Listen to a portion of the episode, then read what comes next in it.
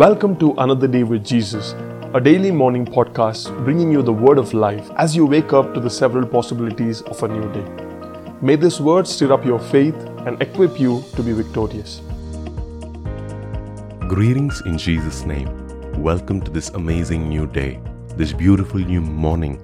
I pray that the more we walk with God, the more clarity we will get about His ways, His manners, His strategies.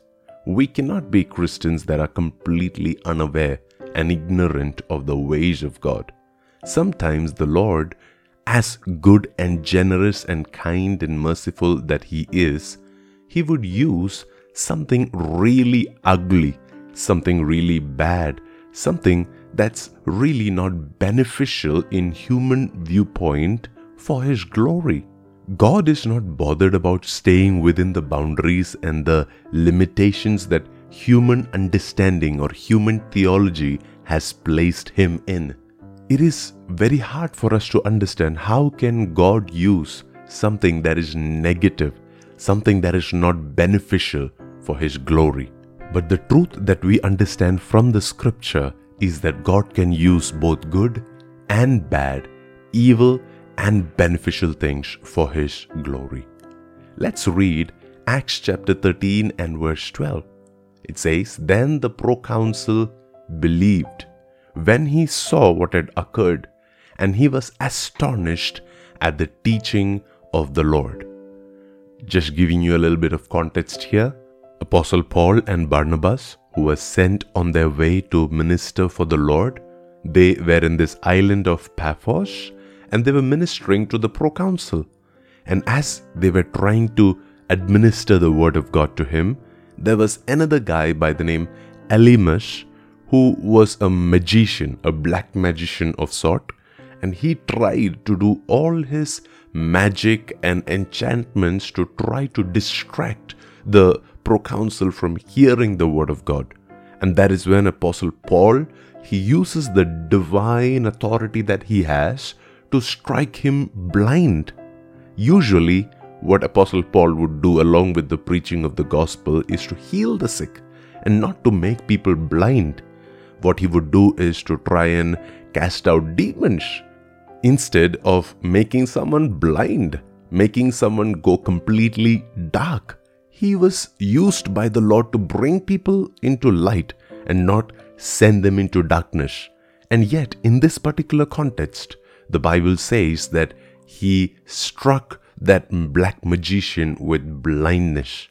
But the fruit of this entire occasion is very beautiful. It says, Then the proconsul he believed because he saw what had occurred, for he was astonished at the teaching of the Lord. So here is something which is negative, which is looked down upon, which is not very godlike, which is something that is harming a particular person for a particular season. And yet, God used that for His glory. God used that to bring one more person into the experience of salvation. So, is it possible, my dear friends, that he can use our failures today. He can use our hurts today. He can use our problems today. He can use our lack and things that we don't have all aligned perfectly well in our lives for His glory. Is it possible that sometimes the preaching of the gospel it may not just be about healing the sick and raising the dead. Sometimes it may also be about burying some people and putting some people to death completely. It may also be about making certain people go blind, making certain people become inactive in certain spiritual atmospheres. See, this is not a personal vendetta that Paul had against this magician. Paul didn't have any personal issues or problems with him, and yet this guy, he was now standing against the assignment that Apostle Paul had in the island of Paphos. He was now fighting what God had asked Paul to do. And that is why Paul became very aggressive to demonstrate the anointing and the authority that the Lord had placed upon his life. Please understand this. Not every solution to every problem is going to be beneficial or may look great on the outside, but it can surely be used for the glory of God. In this particular case, there was a man who had to be saved. There was a man who had to receive the gospel. There was a man who is now going to be instrumental, be used by the Lord to spread the word of God in the island of Paphos, even after Apostle Paul and Barnabas would leave that island. And that assignment required a divine strike, a divine surgical strike on the camp of the enemy.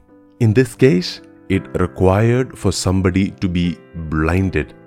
Sometimes it may require someone's failure, someone's mess, someone's brokenness for the Lord to use that for His glory. So, will you yield to Him? We are all happy when God would use us to heal somebody. But will you yield to Him today and allow Him to use you even when it is not about something that people will like to see, that people would enjoy seeing, or people would be benefited by you? Sometimes you may be the one on display.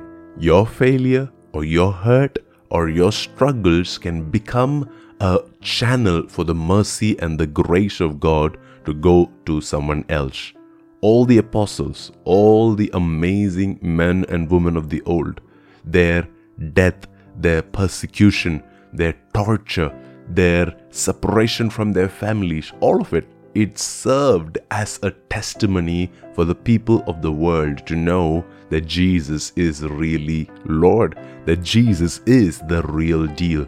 If we will yield to God, if we will say, Lord, have your way, do your will, we are here under your leadership, however you want to lead us.